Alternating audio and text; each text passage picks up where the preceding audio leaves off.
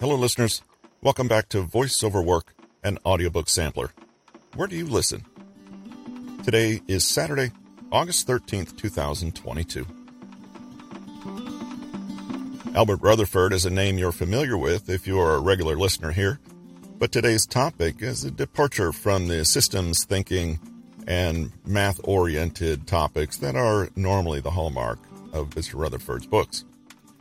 From the author's description of the book, International Relations, for people who hate politics, is a multidisciplinary account that draws on history, political science, philosophy, anthropology, and economics, giving the reader, or in this case the listener, a deep peek into the origins of globalization. We don't do much politics here in these episodes, but this book is mostly a political and theory based. Hope you enjoy this preview of Albert Rutherford's book, International Relations.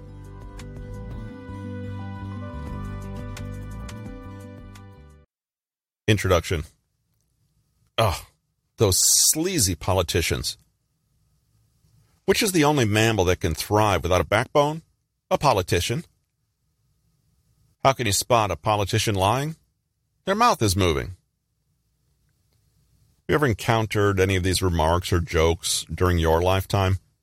If you live on planet Earth, you probably have. Disdain for politicians is just as common as for the parking enforcers.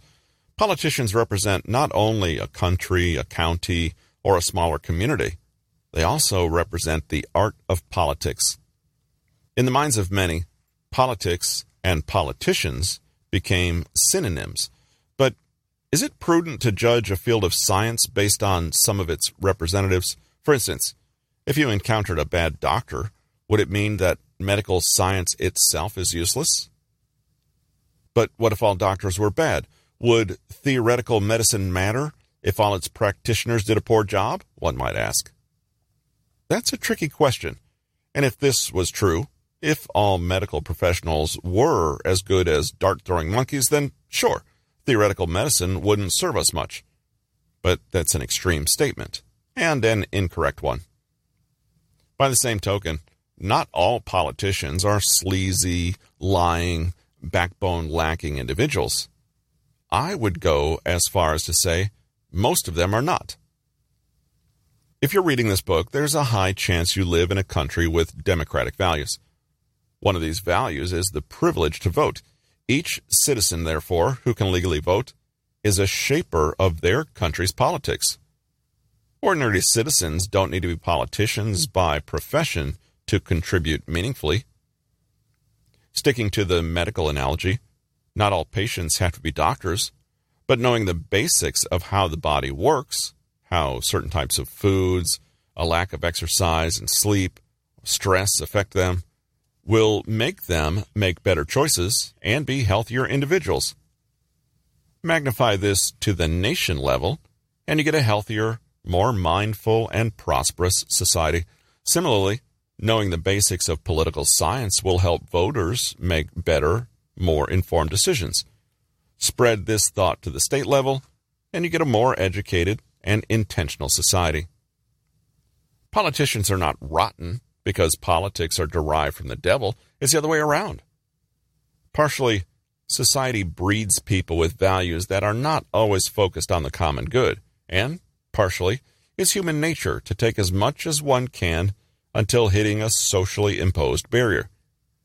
If some individuals behave in dislikable ways, it's because, at the end of the day, they can it's not the fault of the individual. The problem lies within the system. Well, let's just change the system then, one might think. Agreed. But by their nature, systems are slow and hard to change. A system is an abstract concept, the result of elements interacting with one another in pursuit of a purpose.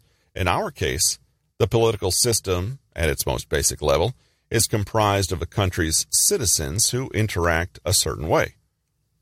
A meaningful change to the system has to start with a shift in the mindset of its smallest components, the everyday folk, you and me. The first step is to separate political science as a field of study from its demonized earthly representatives.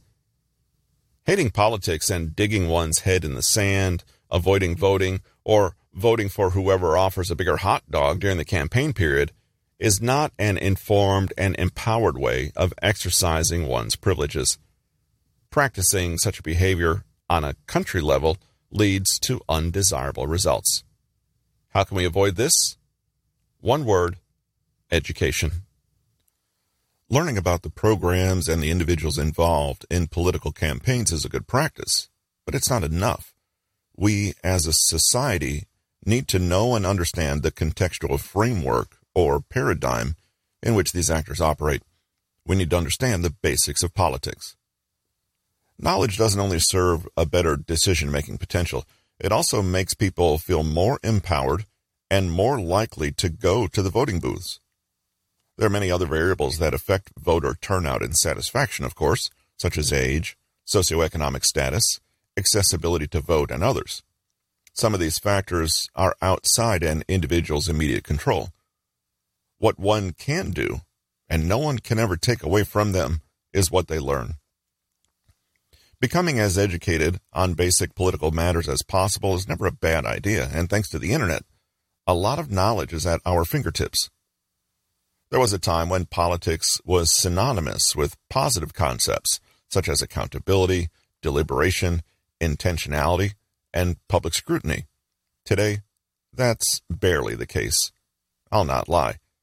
You reading this or any similar book will not change much about the system, but it may change how you think about politics or how you exercise your political power. You may share your knowledge with your friends who will also read this or a similar book and change their ways, and they'll share it with two of their friends. The power of exponential growth will slowly but surely create a shift in society. In this book, I'll talk about the field of study that could be considered the backbone of contemporary political dynamics, international relations. Today, the world is more interconnected than ever. Your choices as a voting citizen not only affect the affairs of your own country, but also you have an impact on global dynamics. no pressure. This read will help you understand how global politics came into being, who its main influencers were, what the leading ideological concepts throughout its existence were. In the following pages, I'll provide the groundwork for international politics. This is not only a fun, informative read, but also a solid primer for understanding some key political concepts. What does it mean to have a constructivist approach to politics? What's the difference between Marxism, socialism, and communism? How do international politics and political science in general adapt to a changing world? Find out the answers to all these questions and much more in International Relations for People Who Hate Politics. I invite you on a thousand mile and thousand year journey. Come, join me.